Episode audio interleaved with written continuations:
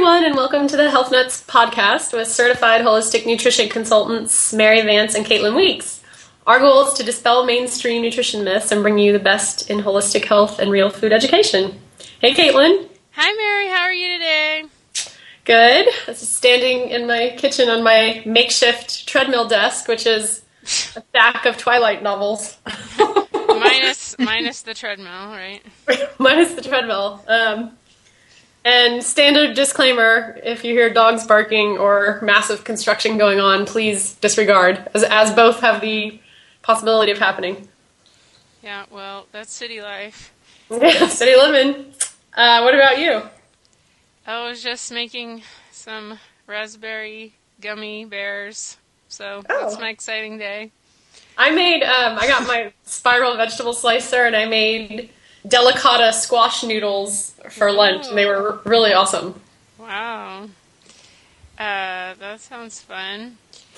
so, uh, I'll read our disclaimer really quick. So, the only purpose of this podcast is to educate and to inform. It is no substitute for professional care by doctor or other medical professional. This podcast is provided with the understanding that it does not constitute medical advice or services. Instead, we encourage you to discuss your health with a licensed provider. Caitlin Weeks and Mary Vance assume no liability for your activities in connection with this podcast.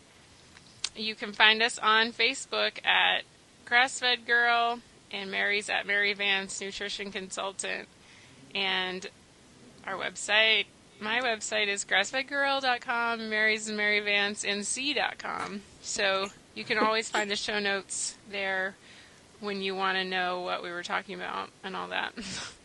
Well, yeah, now we got the business out of the way. Um, talk about our guest today. Mm, our guest is Kim Koch. Noke. Noke. oh, I just call her Kim. She's my um, new friend. She's up in Portland, right? Yes. And um, I read her keto book a few weeks ago, and I just thought that it was really good because it kind of broke it down into easy to understand knowledge, um, you know, steps. And you know, I'd heard Jimmy Moore talk about it, and I'd heard a lot of people talk about ketosis, but this was the first art uh, set of information that I'd ever seen that really made it understandable to the regular person. So, and it's all in one place. You know, usually you have to scour the internet to find how to do it and everything. And, you know, we're not saying that it's the perfect thing for every person by any means, but we're just wanting to, you know, let you know all the different options that are out there and, you know, there may be something to try or to talk to your doctor about or um, we just want you to know that, you know, it's a good idea to tweak your own program and to biohack yourself. And you know, I know we do that all the time, and you know, it's just a good idea to kind of know what's out there. So, you know, definitely check with your own doctor or naturopath or nutritionist before beginning any new program. What do you think, Mary? Yeah, I was going to say, you know, obviously we'll talk all about what a ketogenic diet really means. I think there's a lot of confusion about it as well, and since we're so immersed in this stuff day to day, we forget that most people don't even really know what we're talking about. So, um, so we'll break it down for you today. And yeah, I think that people kind of go crazy when you talk about ketogenic diet and ketosis because of misinformation surrounding it. And um, like you said, it may not be right for everybody, and I think it can work great for certain types of people who have metabolic imbalances or just want to jumpstart weight loss. So we're going to give you the tools in your toolbox to determine if it's right for you and how to do it. And Kim's going to talk about it too. Thanks for joining us, Kim, today. Oh, it's a pleasure to be here. Awesome. Um, so before we launch into our content today, Caitlin, tell us a little bit about what's new on your site.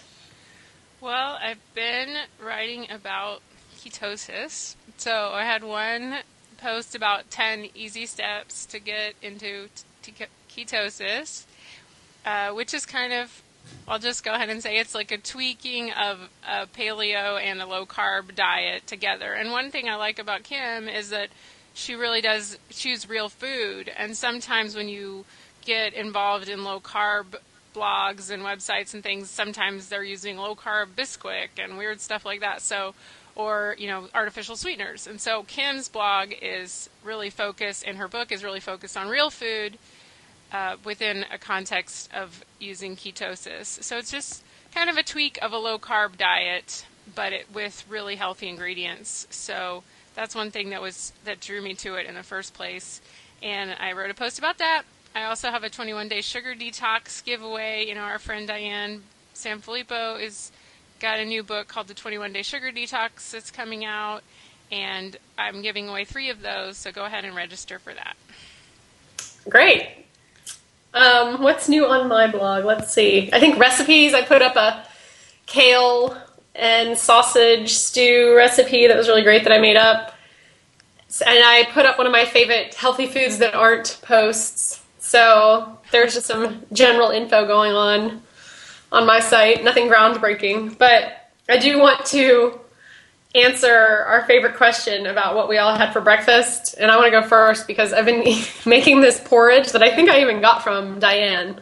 Speaking of the 21 day sugar detox, but since I love pumpkin so much, like you do, Caitlin, I've been using half a cup of pumpkin, two tablespoons tahini, a little bit of coconut butter, and some coconut milk and cinnamon, and then I put grass fed gelatin in it from Great Lakes and some spices, and then heat it up, and it's so good. And it is really filling, and obviously is grain free, dairy free, egg free. So I've been loving that the last couple of days. And you can make a big batch of it and eat it all week. Mm, yeah, that doesn't work for me. I do better with individual servings. what did you have, Kim? Actually, I had leftover beef stew, paleo style beef stew, and coffee with Great Lakes gelatin in it. So we have that in common, Mary. You like the green one for that? I like the green one for that, yeah. Yeah, people always get confused. Was it the red or the green or the big one? And it's like. I have both. You might have coffee pudding if you put the red one in. That's true. That's very true. Um, yeah, I've actually never bought the green one because I have a case of the red one. So I'm not. I'm just gonna take other people's opinion on the green one until I get some. You'll never run out again. Yeah. Uh, so I kind of had a, a early morning doctor's appointment. I wanted to get some of my thyroid tested because my insurance covers it. So I wanted to see what they said. I got it done in January, so I wanted to see what was going on, and so I went over there. So I just had the some decaf. I got some Swiss water processed organic decaf, so don't freak out. And I had some oh, coconut milk in that, and so it's kind of like a bulletproof coffee. And I just went over there, and then and then I came back and had some of my raspberry gummy bears. so Those sound good. Perfect for Halloween. yeah, and um, so that was what I had so far. And uh, so I'm, I'm we're supposed to have people over for dinner, so I want to save my space for that. Um, so, Awesome. Kim, tell us how you got interested in this and a little bit more about your health history and. Kim? Sure, sure, yeah. Um, so I've been pretty much overweight since I was a teen. Um, and I became morbidly obese when I was in my late teens and early 20s. So I can say that I've pretty much always been uh, interested in weight loss techniques. And of course, back then it's like uh, it was either the Atkins diet or it was, you know, the exact opposite, a low fat diet, which was really made me crazy. Um, so I actually developed hypothyroidism and PCOS, polycystic ovarian syndrome, um, and didn't get a lot of help in the medical community. No way. And I think- Yeah, it, I had to fight to take to get them to even prescribe me medication. I, I think a lot of overweight people have had you know similar experiences to me in this area. Absolutely.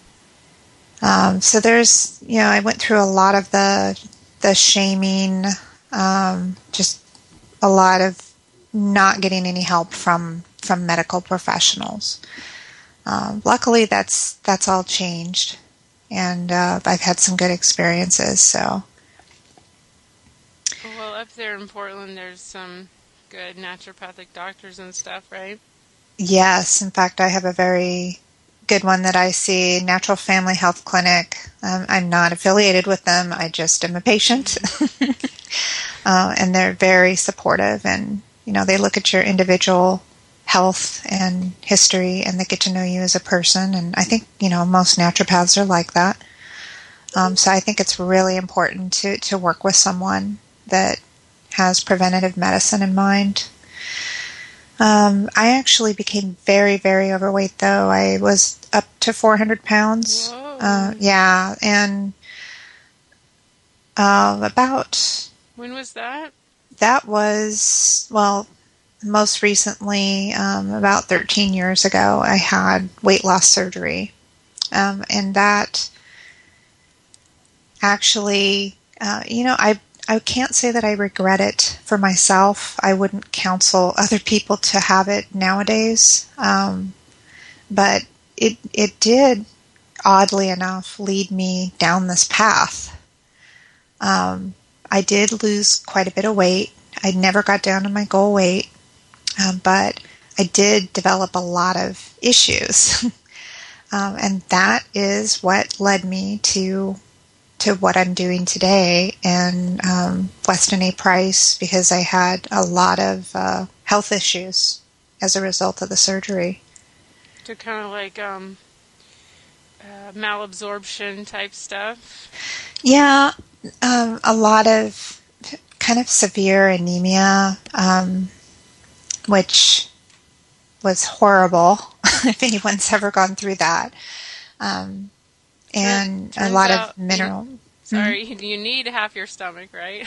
Yeah, exactly. And it, I did become a lot thinner. Um, I was still chubby, but so I look good, and society accepted me more. But I was actually sicker than I was when I was heavy um, oddly enough. So well, it's funny how, and that's kind of how we're socialized as well. To think if you're thin, you must be healthy, and there exactly. are a lot of unhealthy thin people out there. Exactly, and vice versa. A lot of perfectly healthy people who might be considered overweight by quote right. society standards. Oh yeah, so that's interesting too, coming from the perspective of being obese for part of your life and, and now looking quote normal. You, I'm sure, have a lot of really interesting insight into how society treats the different two types of people. Yeah, it was it was difficult because it seemed very quickly that all of a sudden, like within a month, people started to treat me like a normal person. Yeah. And psychologically, you know, that can really mess with your head. Were you uh, already married at that time or? I wasn't at that time. So it yeah, it was interesting the dating scene, you know, very different, of course. well, I've I've actually had women clients that I've worked with who've been obese and as they start losing weight and they're not used to attention from the opposite sex too, it can bring up a lot of feelings and you know yeah. they have to deal with. It was crazy. I remember walking in the cafeteria at work and wearing a skirt one day and actually getting male attention and for the first time. Yeah. It was like, oh my gosh, I am not comfortable with this. Uh, yeah. What's going on? it's all, yeah, I kind of went through that too. Um, losing weight after college and it was you go a little crazy at first when you first lose weight and then they're like, okay, yes. uh, I gotta reel it in here.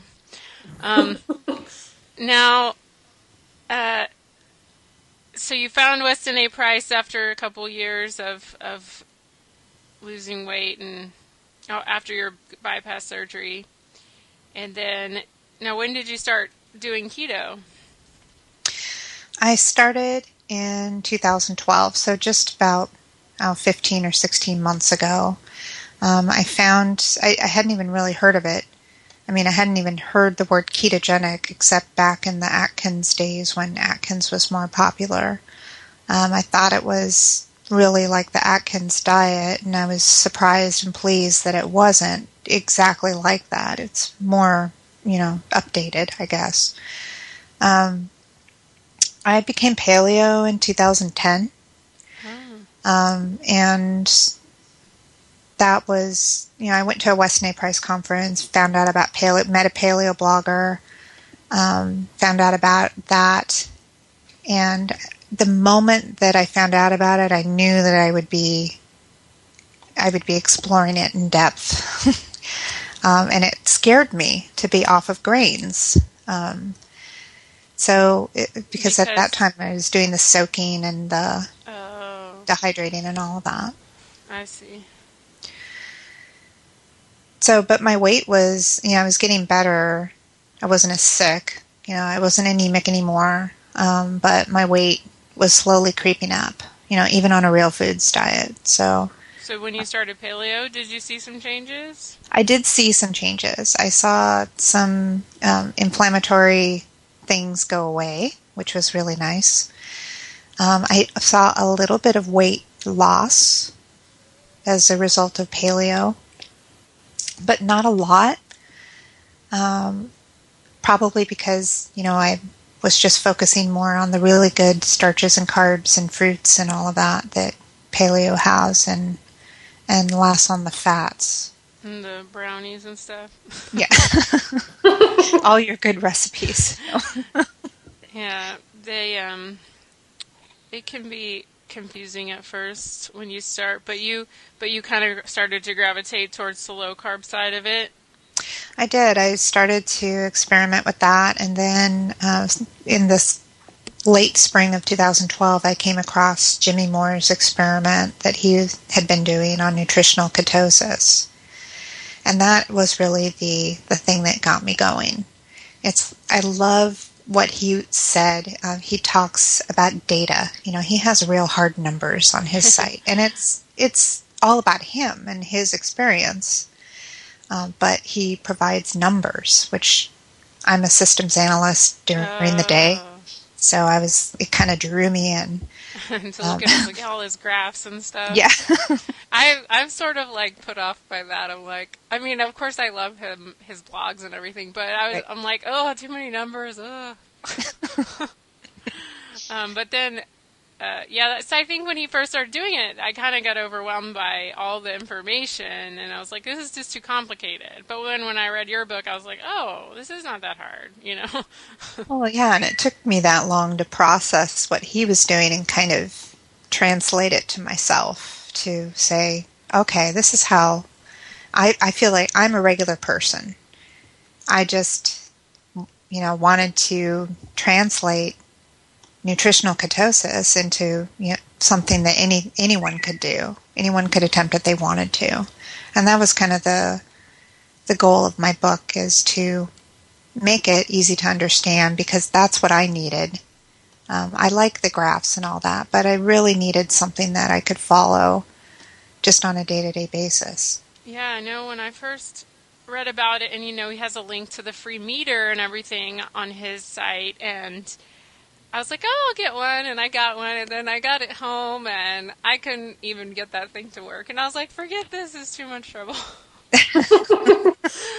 and um, I mean, I've used a glucose monitor, but for some reason, I just couldn't get the little strip to like work. And then, you know, the strips are so expensive. Yes, I was just that was probably a year ago, and I was just like, okay, forget it.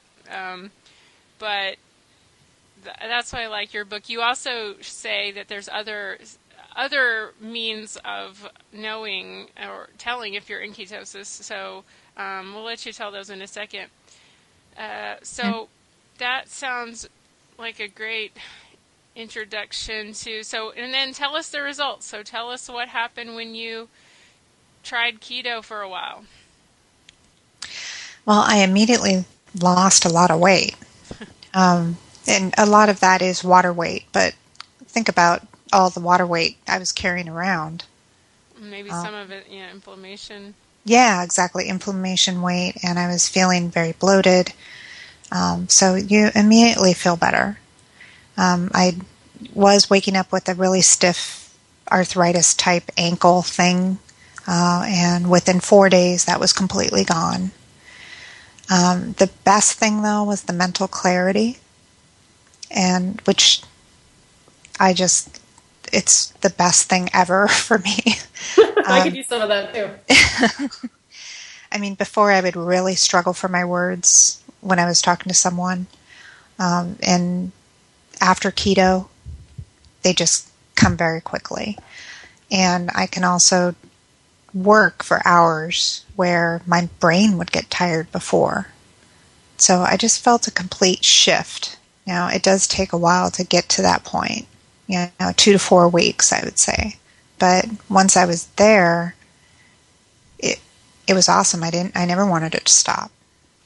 One thing I liked about your book was that you are still not at your goal weight, but you didn't want to hold back and wait till you're perfect before sharing it with others. And I think that takes a lot of courage, you know. Yeah, that that was something I really struggled with and talked to my husband about and I'm like I, I think I could help people though if I just get this out there now. Well, I think it's and so relatable because so many people are at home just like you, but they're right. they're afraid. Right. And I'm tired of being in fear. I mean, I think that um, people that have been overweight for a long time, are, they're used to being fearful about life. And I'm done. Yeah. I'm done with that. Watch out. I know that was kind of my approach when I was a trainer. Like, I was in good shape and and fit and everything but you know of course I wasn't ripped like these other trainers but I think a lot of the people responded to me in a in a very positive way, my my clients, because you know they felt that they could they didn't have to be perfect either, right? Um, and that made them feel very comfortable. So I think that people are very drawn in by your story. So thank you so much for sharing it with us. So Mary, you go ahead. Well, Kim, before we get started, tell people where they can find your book online. My book is on my website, eatfatlosefat.blog.com. And it's on sale right now, right?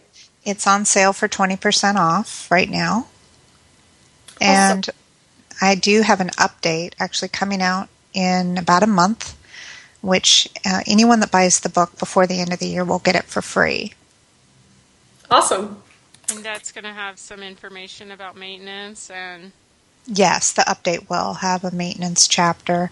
Oh, and also I do if you're if you don't want to commit to the book, I do have a free resource guide with a lot of links. Um, because as Caitlin said, you can go out on the internet and find a ton of information, but it takes a lot of work. And that resource guide has all those links that that I used in my research. Well, without further ado, why don't we get started and and talk about the basics of the ketogenic diet? And can you explain to everyone what that means? Sure, sure. So, my form of keto is a uh, really paleo keto. So, I don't eat a lot of processed foods, and it's really a low carb, high fat, moderate protein version of paleo. And I try to stick to 20 to 25 grams of carbs a day. Now, everyone's different though. I'm kind of, you know, as you heard from my history, I have a lot of metabolic issues and almost always have. Um, other people could eat a little more and stay in uh, ketosis.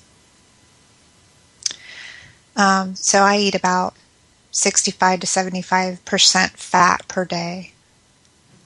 And you mentioned ketogenic and paleo ketogenic. Is there sort of a traditional model for a ketogenic diet that, say, uses more processed foods? Yeah, so I, I know a lot of people have heard of keto, um, and a lot of people have heard it in conjunction with the low carb Bisquick and the all the Atkins foods um, the Atkins bars, and, and all of those kind of processed foods. And that's not the kind of food that I eat 99% of the time. I can't say never. Um, really, I take as much as I can get from paleo and have I have a hybrid approach. I have the Weston A. Price Foundation um, guidelines and paleo, and I just kind of combine them into my own thing. That's great.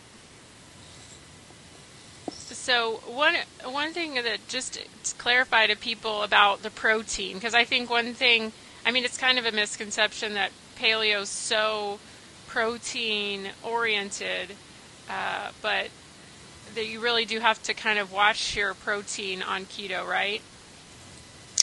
It's a good idea too, especially when you're, you know, you have a metabolic type syndrome. Um, and I'm not pre-diabetic or diabetic, but I do kind of monitor my blood glucose as well. And I've seen that if I do eat too much protein, it does go up in the morning. So your body can convert that protein into excess blood sugar. So I actually eat less protein now than I did when I was on paleo, and actually less than I did when I was on, you know, any diet, you know, um, standard American diet even. So it, and I get plenty of protein. Um, but yeah, I think it's a misconception that keto, um, folks on a keto diet are pounding down the protein all the time. What would be a range like? Give us like a range for a woman and a range for a man. So there's a link in my resource guide to a keto calculator that's really helpful. Um, but the range for, and it really depends on your size. So even though I'm like 5'4", 215 at this point in time, and I am supposed to eat between 90 and like 110 grams of protein a day. Um, but I know people that uh, eat less, and um, my husband, who is finally on the bandwagon with uh, low carb and keto, he eats about 100 grams more than I do a day because he's a lot bigger than me. Um, so it really depends on, you know, not only your body weight, but your height um, and what kind of deficit you want to operate at. And what kind of activity level? Yes, well? that's another thing is like my husband is a remodeling contractor. He's running around all day long. Um, I'm an analyst for a technology company and a blogger. So uh, you know, I'm I'm just trying to exercise every day, and he naturally gets that. So it really does depend on your activity level as well. That's an important distinction too. There's never a one size fits all approach in any of the stuff, right? Yeah, it's amazing how how much that is really true. so everyone has to find their own path, you know. yeah, no, I spend a lot of breath telling that to people every day. And what works for you may not work for your neighbor, but some adjustments, obviously, I think um, that can be powerful. Right. But I also want to know, and I think I got some questions on my Facebook and in my email, uh, is that the ketogenic diet seems to be super controversial. So, can you shed some light on why everybody goes crazy when you talk about it? I have no idea. No. it's funny. I didn't even know it was controversial when I started all of this. Um, I just knew it worked for me. You know, I, I literally when nothing else worked, this worked, um, and that's when I wanted to share the information with people. Um, but I think part of the controversy probably is that perceived excess protein thing that and any excess protein can be really hard on your body. And I mean, people think of an Atkins diet and they're like, if you're craving something, then you just go eat a sausage or something, you know? and like protein is a free food. Well, um, protein's not a free food on a keto diet.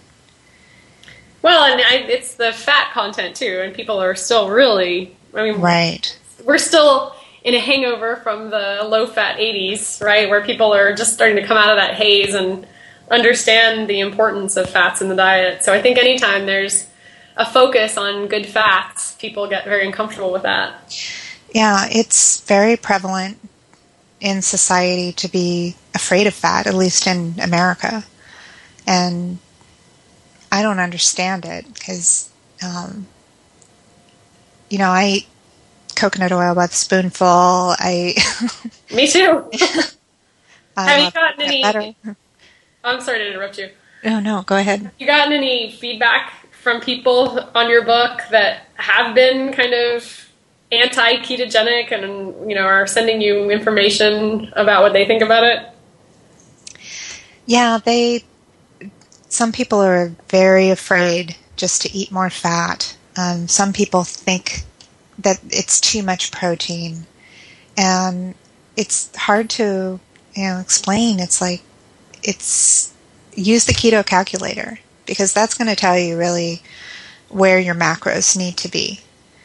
Um, so my protein is not, you know, I put my protein level in the book, but I wrote that book almost two months ago. My protein levels have now changed since I've lost weight. So you know, even two months ago, my my uh, needs are different. So it it really is a, a moving a, a moving thing, and but if you're going to make an error at all, eating excess fat on a ketogenic diet is the best way to make a mistake. Which is, and it won't be a mistake, a right? You're right. It won't be a mistake. uh, your body will just burn it and use it for fuel. Now, um, isn't the the thing about the controversy? Isn't there a big confusion about the word ketosis and ketoacidosis? Yes, that people do get confused. Um, even Dr. With, Oz, I saw, got got that wrong. Yeah, ketoacidosis is an extreme and uncontrolled version of nutritional ketosis. It is very highly, almost impossible for nutritional ketosis to turn into ketoacidosis. And, um, and doesn't that have to do with type 1 diabetes? Yeah, that's the only really section of the population that I would be wary of being on a, a ketogenic diet is a type 1 diabetic plus anyone that's pregnant because I think we just need to be super careful no matter, you know, if we're pregnant. So yeah, I think a moderate approach is best during pregnancy. I think paleo is very safe, but I don't Paleo's know. very safe. I don't know agree. about a, a really extreme low carb diet or anything. I'm sure you would agree, Mary, right? Yeah, I I don't think anyone should be on any kind of a quote diet really when they're pregnant. That's kind of a and my thoughts on the ketogenic diet are you're, that you're not also operating. You know, people think of a diet as a deficiency state, and in pregnancy you want to be building up. But I think for our purposes, when we say diet, we're just talking about kind of Nutrition recalculating our, ma- our macronutrients, really. But you mentioned type 1 diabetes. Who else would not be a good candidate for a ketogenic diet? Um, really just type 1 diabetic and um, I, you know, anyone else, I would say they should try it. Mm, you mean an adult? Yes. okay. yeah, I wouldn't even think of having a child on it. No. Correct. Yes. Um, maybe a, but but I have heard that there is uh, uses with children who have certain um, uh, seizures and things like that. Have you read about that any? Yes. So um, there are a lot of children that have epileptic seizures that have been on the diet for decades or, you know, years while they're having the issues and then um, also into adulthood. Obviously, that's an extreme case. Um, and the amazing thing is, this has been going on for 50 years. Uh, th- this diet has been prescribed for 50 years. And um, and even more amazing is that it helps over two thirds of the children. But of course, those are strictly working with a physician and in a exactly. controlled environment, right? Well, so don't try this at home with your children. right, and Our they brain are very uh, more strict on the percentage. So my version is really just uh, actually less and less formal weight loss type diet, and they have to go by the gram. You know, use a gram scale for everything that they that they eat. Oh wow. I was going to say your, our brains are over 70% fat. So I think the more intake, the more you nourish your brain. Exactly. I and I think that has to do with a lot of the mental clarity that you feel when you're on a ketogenic diet. Um, and it the brain inflammation goes down. It has a cooling effect on your brain. So how does it work? So like at a certain point, you most people run off glucose, and then they they drop their protein, they up their fat, and then they start running on ketones. Can you tell us a little bit more about that process? Sure. That is called uh, try- getting keto adapted, and it usually takes between two and four weeks when you've never done it before. Um, it can be unpleasant at times. Um, if you've ever heard of the low carb flu or the keto flu, that's what that is. Is sometimes you you don't feel as good as you you know normally do when you're going through that. Um, you may have a little bit of headaches or kind of flu-like symptoms, obviously. Like And- a detox. Yeah, kind of a detox while you're switching fuels. Um, and really, the to get completely keto adapted takes from two to four weeks. Uh, when I was going through it the first time, I felt like it would never end. Um, and really, what I should have been doing is drinking a lot of homemade broth, um, upping my sodium, good sodium, like um, good real salt. Himalayan salt or something like that. Exactly. With real minerals in it, not the pure white salt. Uh, and sipping broth in the afternoons, homemade broth, not the stuff from a can or the box from the store. Um, seeking out some natural sources of potassium and magnesium, maybe some magnesium oil. I wish I had known that back then. I think it would have been uh, a lot better for me. Exactly, yeah. I think people don't do it right and then they feel really, really horrible and they give up too soon, right? yeah, it's hard to feel that, you know, horrible. So, and you think it's the diet making you feel horrible. It kind of is, but it's something that uh, once you're through that period and your brain switches over to, to ketones, then it's it's much much better, and it just for me it gradually went away, and I never wanted to be out of ketosis again from that point on. But one note too is once if you happen to get out of ketosis after you're completely adapted, then it's a lot easier to get back in. Like a day or something, right? Yeah. Even overnight, I can get back into ketosis. And you start to kind of feel it, right? Yes, you can feel it. Um, you may have a little harder time waking up in the morning. Um, and then, you know, the next morning, it, your your mind is super clear when you wake up. So you know, um, you know when you're starting to, to get back into ketosis. So you don't have to have the blood ketone monitor. I do recommend it because it's so motivating to see the number go up and you know exactly what your body's doing, but uh, it's not something that's completely required. And what is the the problem with the the a lot of people use those pee sticks and why what's the problem with those? Well, the problem is they're not always accurate for everyone. I haven't figured out who they're most accurate for. Um, it really, the keto sticks, they really only measure the excess ketones that are spilling over into your, into your urine. So you could still be in ketosis, but not have excess ketones that are spilling over. Um, so then you would show you know, by the sticks, you would show that you're not in ketosis when you really are.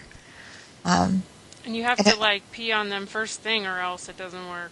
Yes, Your urine has to be really concentrated, and um, I just I gave up on those. I it it wasn't accurate for me.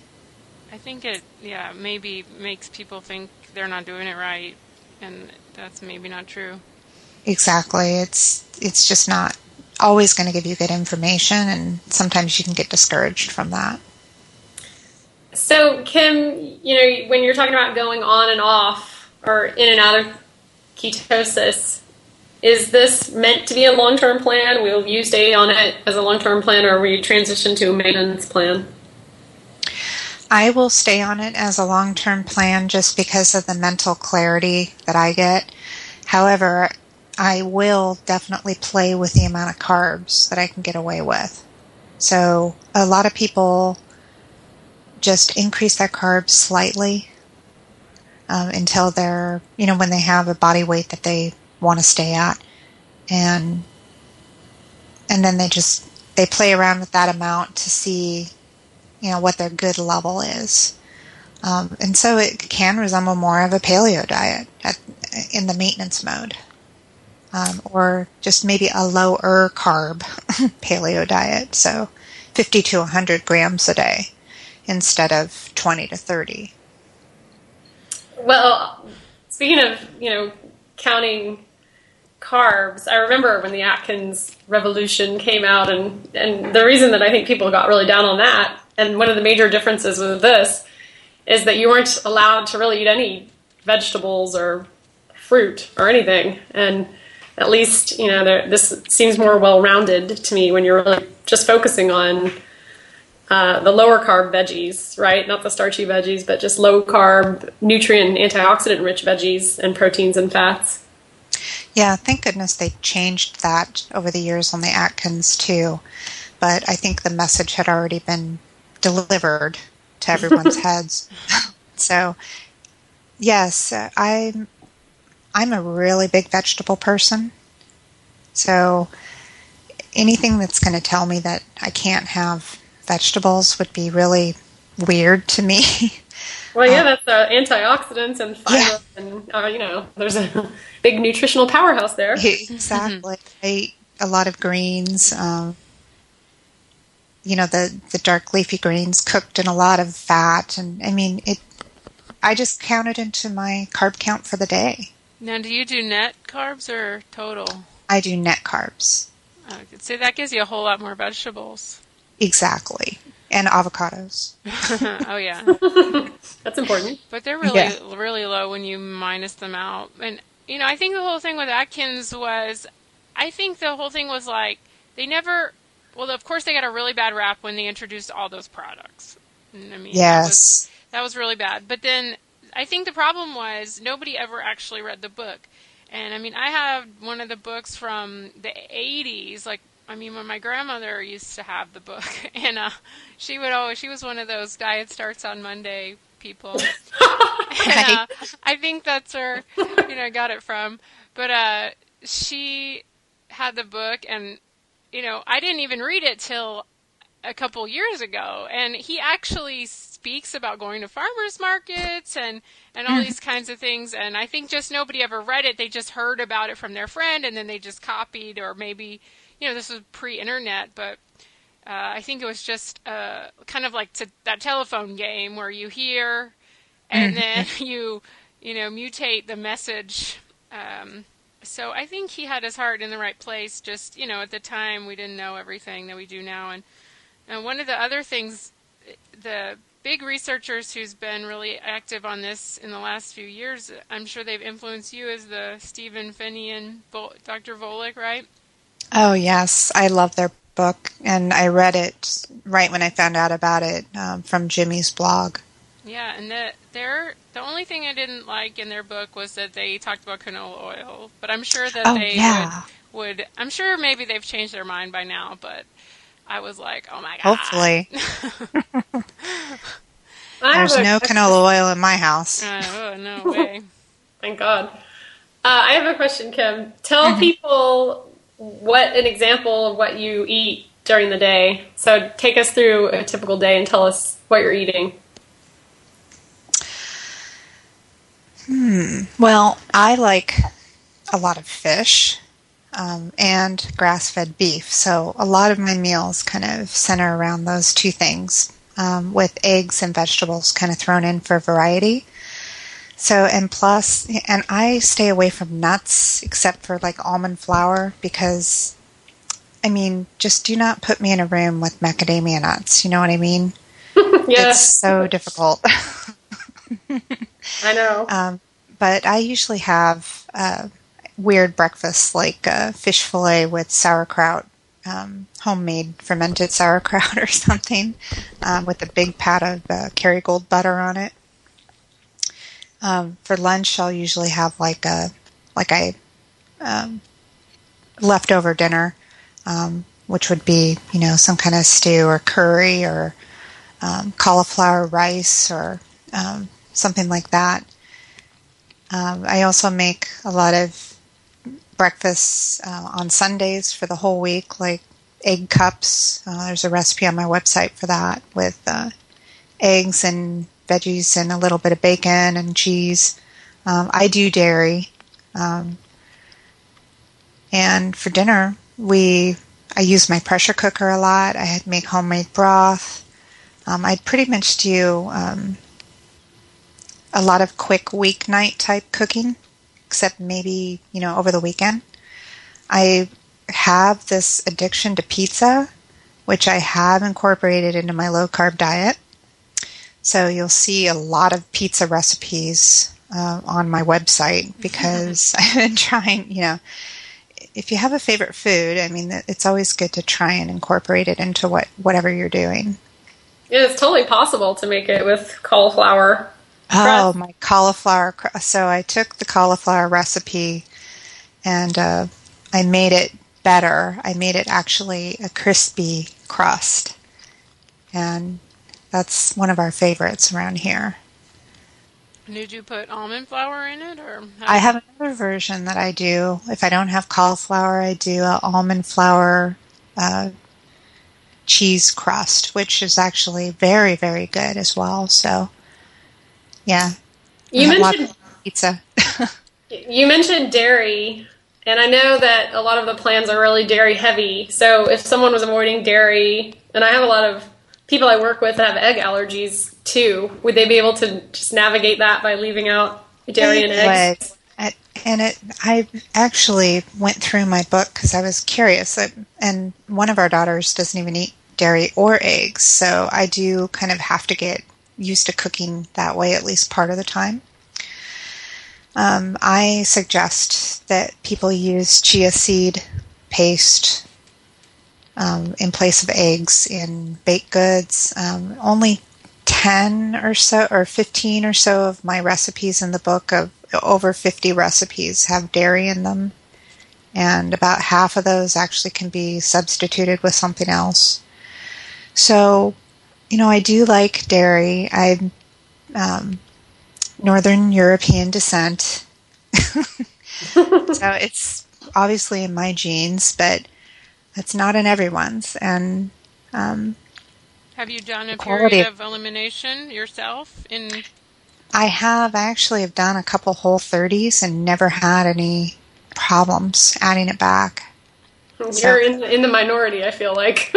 so, my whole family is like that, though. But it's it's odd. Obviously, I I have a huge gluten thing. I mean, like a lot of people do when they uh, come to paleo. So um, that's my big thing to avoid, and which is obviously very possible um, on paleo keto.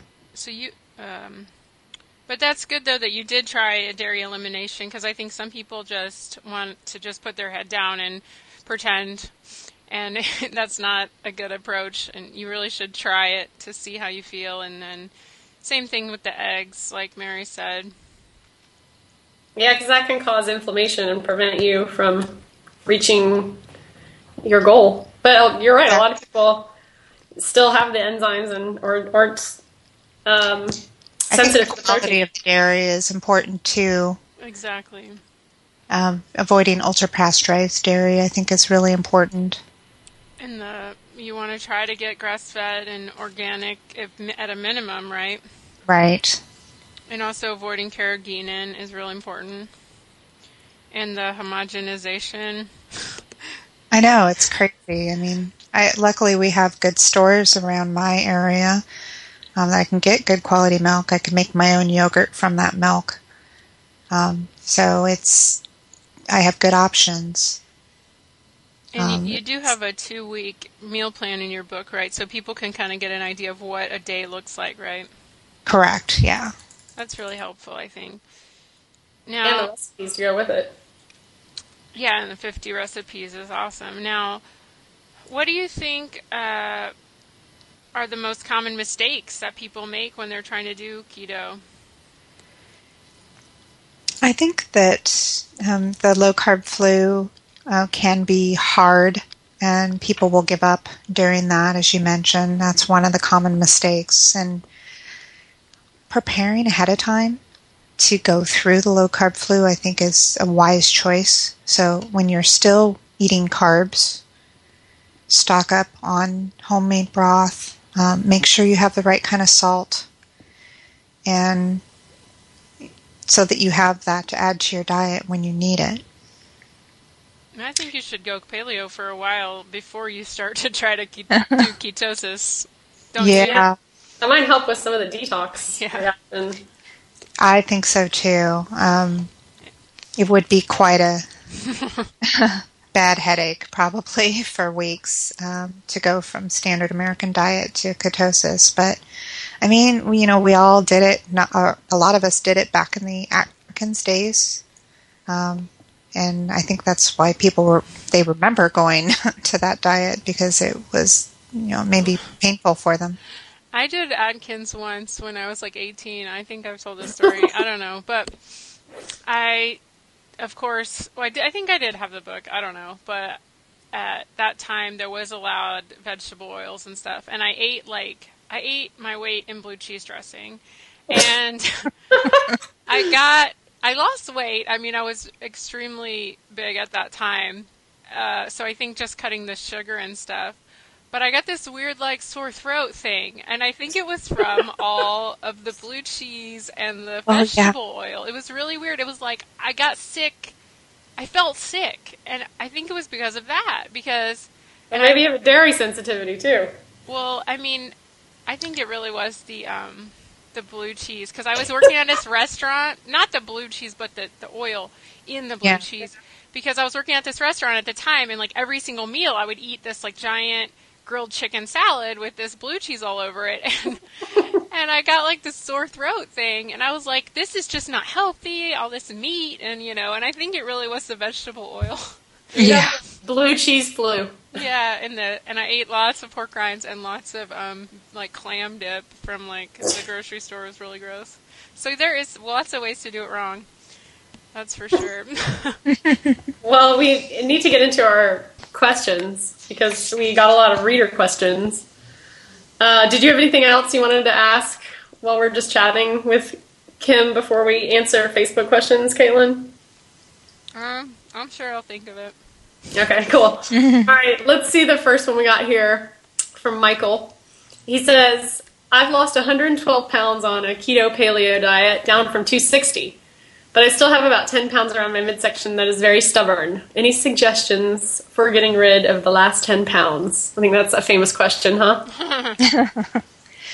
and I wish I was at this point, but I, I have read a lot um, in preparation. So I would say, Michael, um, I'm not in the same place, but what I would do is make sure you have your blood ketone monitor. I mean, especially if you're trying to lose the, the last little bit of weight, you really want to know if you're in ketosis or not and what level of ketosis you're at. And you want to be at least a 0.5 um, to a 3 on your monitor. It's going to be really slow, um, but actually you want it to be slow because that means you're you're going to lose the fat, not the muscle. So I think that's um, what a lot of people miss is that, oh, I lost two pounds. Well, how much of that was muscle? You know, keep your protein levels at the right amount, you know, and run the keto calculator numbers to make sure that at your current weight that you're eating the right macros. Um, well, Michael, you can also look at some lifestyle factors. I mean, diet doesn't fix everything. You want to make sure you're getting sleep. You want to make sure you're, you know, turning down the lights at night. You want to lower your stress. Try some meditation. You know, look at your food quality also, and you know, you might look at test your adrenals, test your thyroid, and make sure that um, that you you know look at those things too, because sometimes you know, we can sit there and do all of our calories and, you know, look all day long at our food, but really it, can be some other things. So try to get your stress down and um, maybe get some adrenal tests and thyroid tests to make sure an optimal range is there. Right, Mary? Yeah, because when high cortisol or low cortisol, even if your cortisol is burned out or if it's too high, will cause you to store fat in your midsection because when cortisol is out of whack, it goes from helping you burn fat to viciously helping you store fat. So good wrecks on the thyroid and adrenal.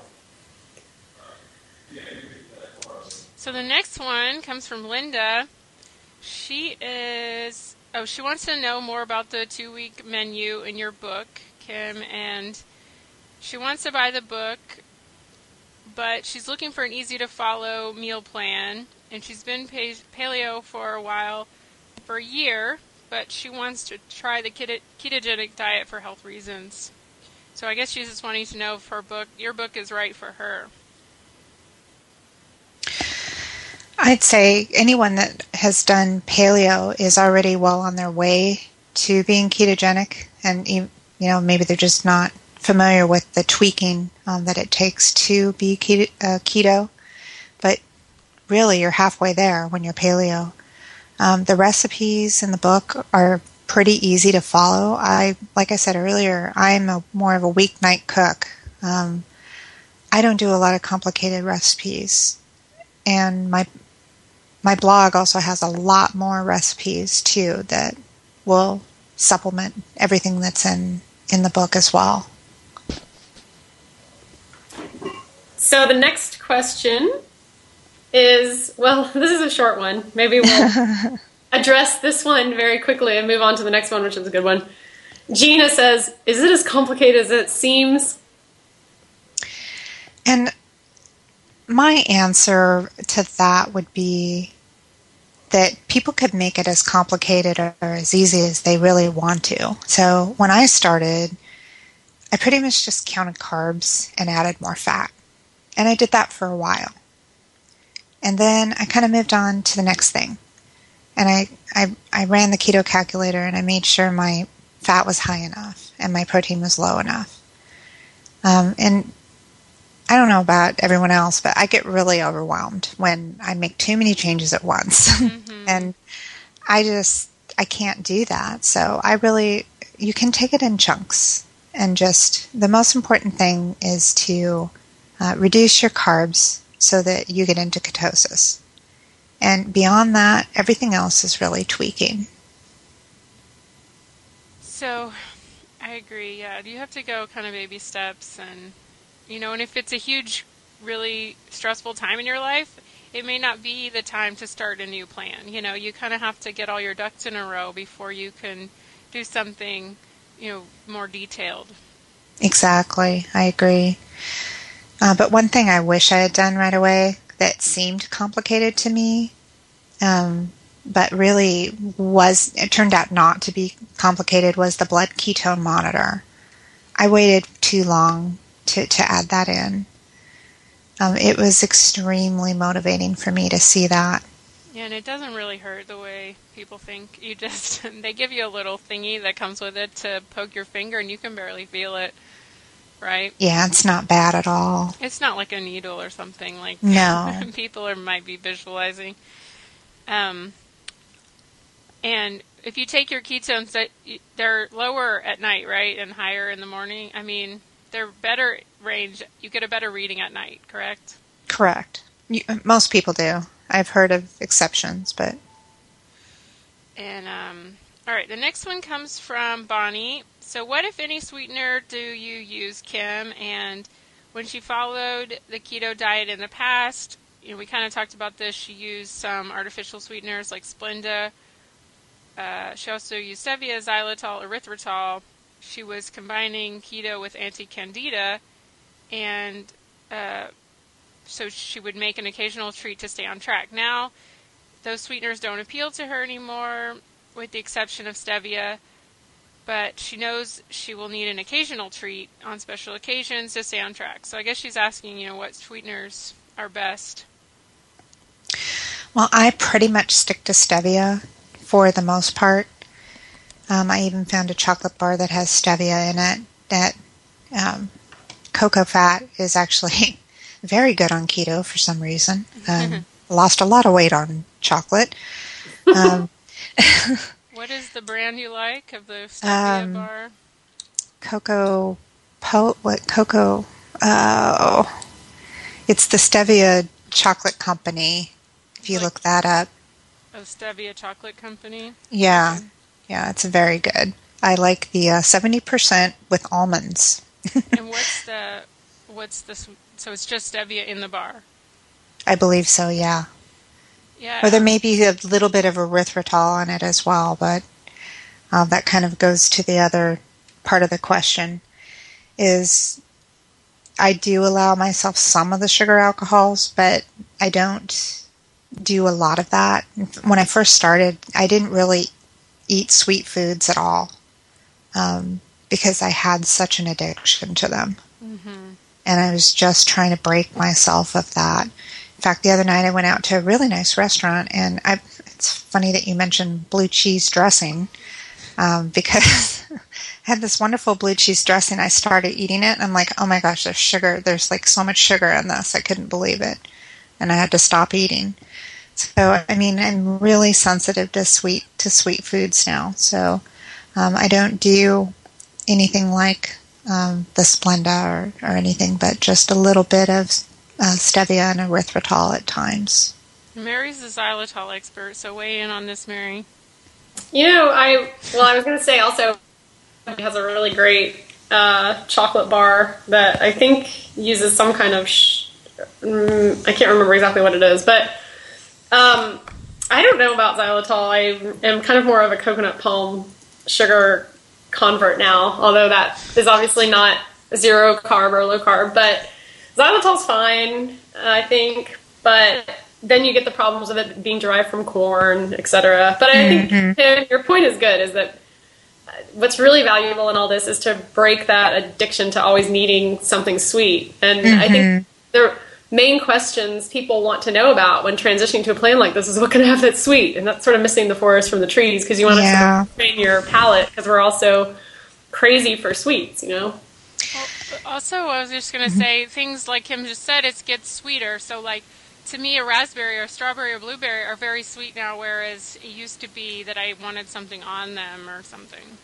And um, Yes. you mentioned too. I mean, if you go out to eat or you know wherever, there's sugar hidden in everything. Yeah, I was So- surprised. It was a really nice restaurant. I didn't think they'd, you know, put sugar in something like blue cheese dressing. So it's like you, It's you do have to be careful. Um, and the berries, a good, very good point. I did have berries. I could tend to lie to myself on how many berries I was eating them. it was like, oh yeah, that was only half a cup. Yeah, yeah, you know. Like the Um, exactly. The whole pint is gone, you know. So, um, thank goodness the berries are out of season now in, in uh, where I live because, uh, yeah, and so I, that's another thing too is like I try and limit myself to these foods when they're in season. So, you know, I'm not going to eat a ton of berries in February. Unless they're frozen. Well, Well, eating with the seasons is good. unless I freeze them yeah, exactly. from from my berries here. Sometimes But- they're expensive. That's a good deterrent. Um, So the next one's a good one too. You go with the one from Pam. Well, this one is from Tony. This is a good one because I hear this a lot. And Tony wants what kind of health issues, what you have to say about health issues and going keto because Tony's worried that it will damage already dodgy kidneys. And I think that's a question I hear a lot is won't that much protein be harmful to my kidneys or fat or whatever? Yeah, that's funny. It's it's that same misconception that keto is high protein, and I actually eat less protein than I used to, which I think is better for me. Um, my answer to these types of questions is always really you should be working with a naturopath or you know a doctor that you trust, that health professional that uh, knows you and knows your family history because I think that's really important that someone that knows you and knows um, the health history that you have and is able to take labs, you know, um, every three to six months or whatever, uh, that they weigh in on on your health situation. But keto's not high protein. It's And for, for the record, it's really difficult to consume so much protein that you kidneys, and I think people aren't aware of that either. Oh, okay. And I think the processed salts um, can be Yeah. hard on your body as well. And I, you know, I won't say that I never eat processed salt, but uh, it's rare. And maybe when you go out to eat, but you're not going to be using it in your own house. Exactly. And I'm not going out to eat as much as I did. It's Yeah. just not as fun because they try and push all the carbs on you when you go out to eat. And the food is all GMO and Yes. gluten and everything else. Um, all right, so I got confused. So Tony was last, and then now we're on Pamela. So she wants to know I've done low carb ketogenic diets in the past, but uh, with great results. However, I've gotten older and they seem less effective. I do paleo to feel healthy, but I'm really stuck at a healthy size 14 unless I do tons of exercise and weight training, which as a full time working single mom, I just don't have time. So my question is, do we need to count calories as we get older to have the same effects on the ketogenic diet? She's in her 40s, she's fairly active, hiking, walking, she does the gym a couple times a week, and she's not yet in menopause. So this one is, I like this question. It's a very good question because um, I'm getting older as well, right? Not, all not of us. Not us. That's true. We're not. all of us that are lucky are getting older. So I'm in a cryogenic chamber. I'm actually in premenopause right now, and it works for me. Um, I know it's slower for me in my 40s than um, for other people. Um, it takes more time to see results for me, but just the fact that I'm not gaining um, is a huge victory for me. And And you said Once- your energy's good, right? yeah, I think you really have to go by how you're feeling. I mean, other than that first couple weeks.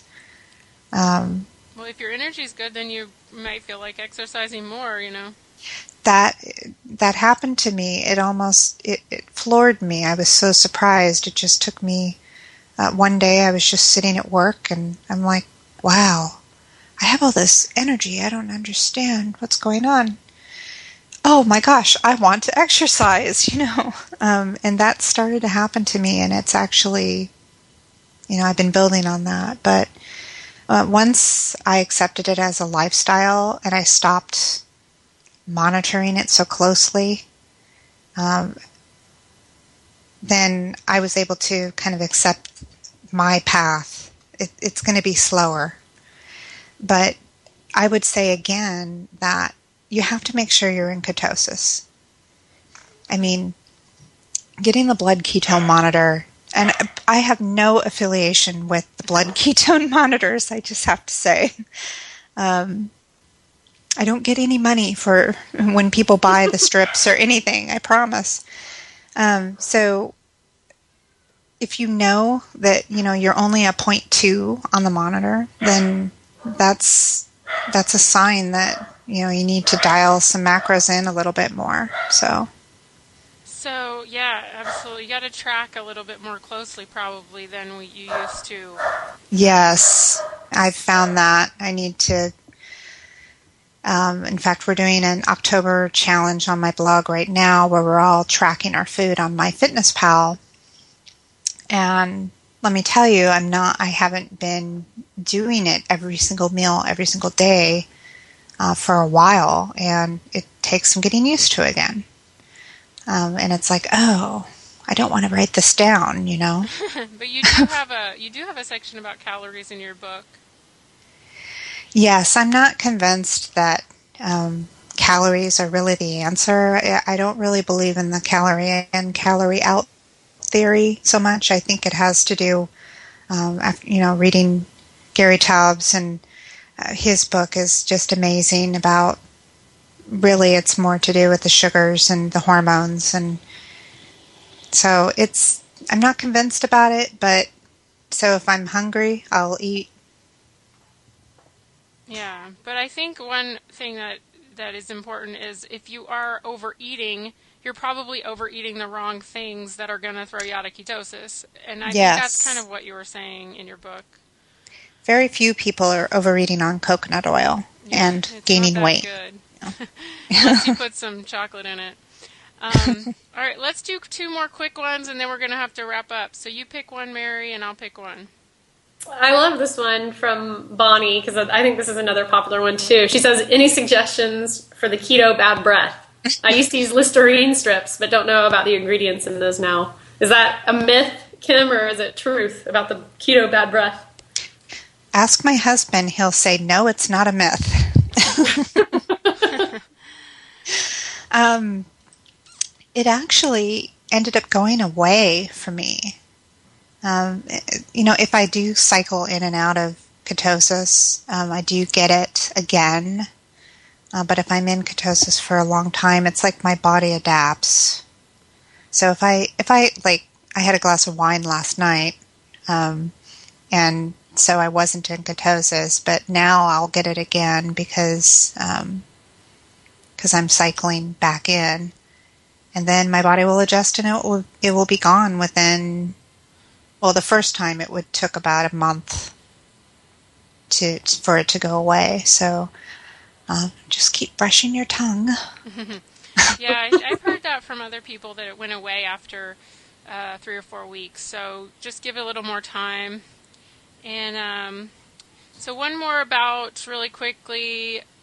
I think this Melanie wants to know if ket- ketones can be, you know, adversely disruptive of periods of women's periods, which I don't know where she got that idea, but you know, maybe we can help her understand.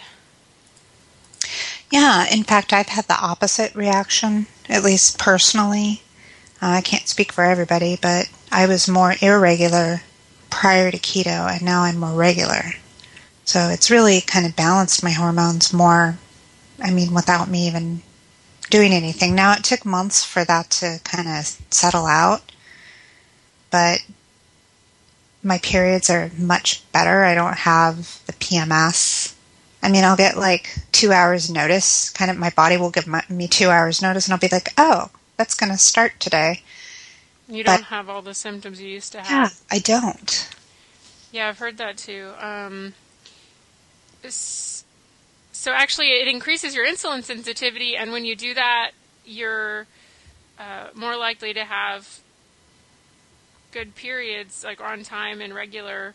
And um, you know, haven't you learned that about your PCOS, PCOS and all that, Kim? Yeah, I just think um, for me, the more carbs that I've eaten in my lifetime, you know, the worse my periods are. So I think yeah, low carb diets are, are very good for for good PMS experiences. Exactly. Now, one last thing, and Mary will all chime in on this, and then we'll wrap up. Um, is a lot of people talk about ketosis being bad for thyroid health and adrenals. So, uh, what's your take on that, Kim? I've had the opposite reaction with my blood labs. Is your thyroid stabilized? Do you find? It's better than it was when I started. That's awesome. But I'm also taking iodine.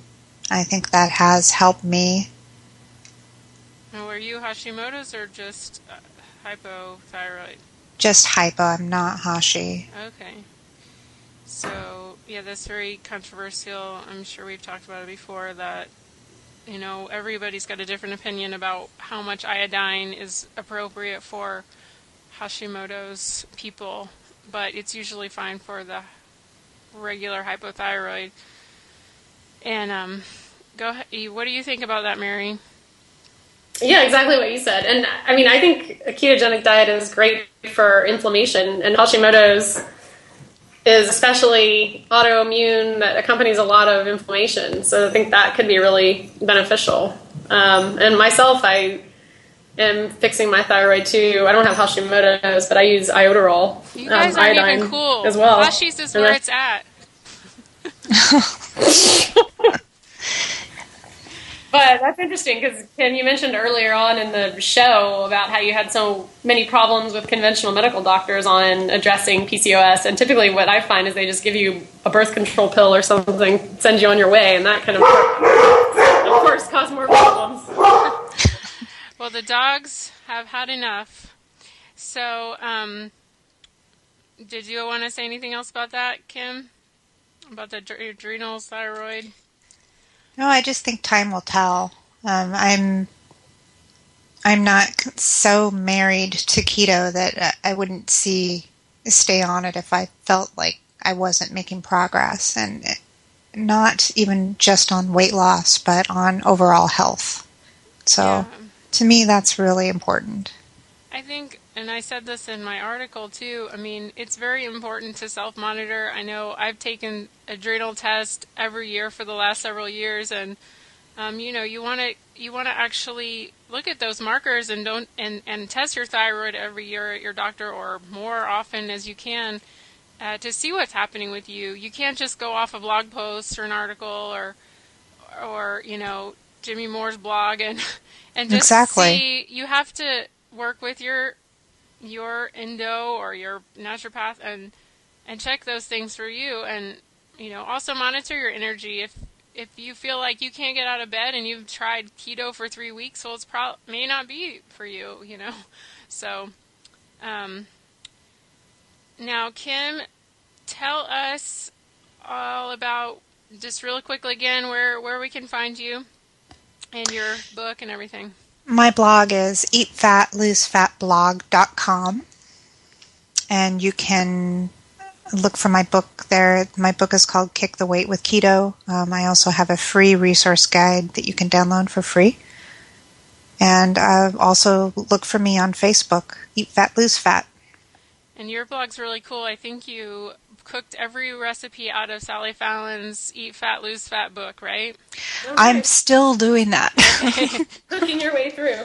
Yeah, I'm still cooking my way through. She has some really good recipes in there, and I'm um, altering altering them for keto as well. Oh yeah, so it's like Julie and Julia, awesome.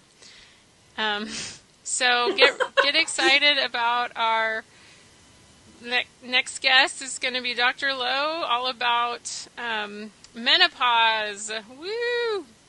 So everybody always wants to know about menopause. So I think that'll be an awesome show.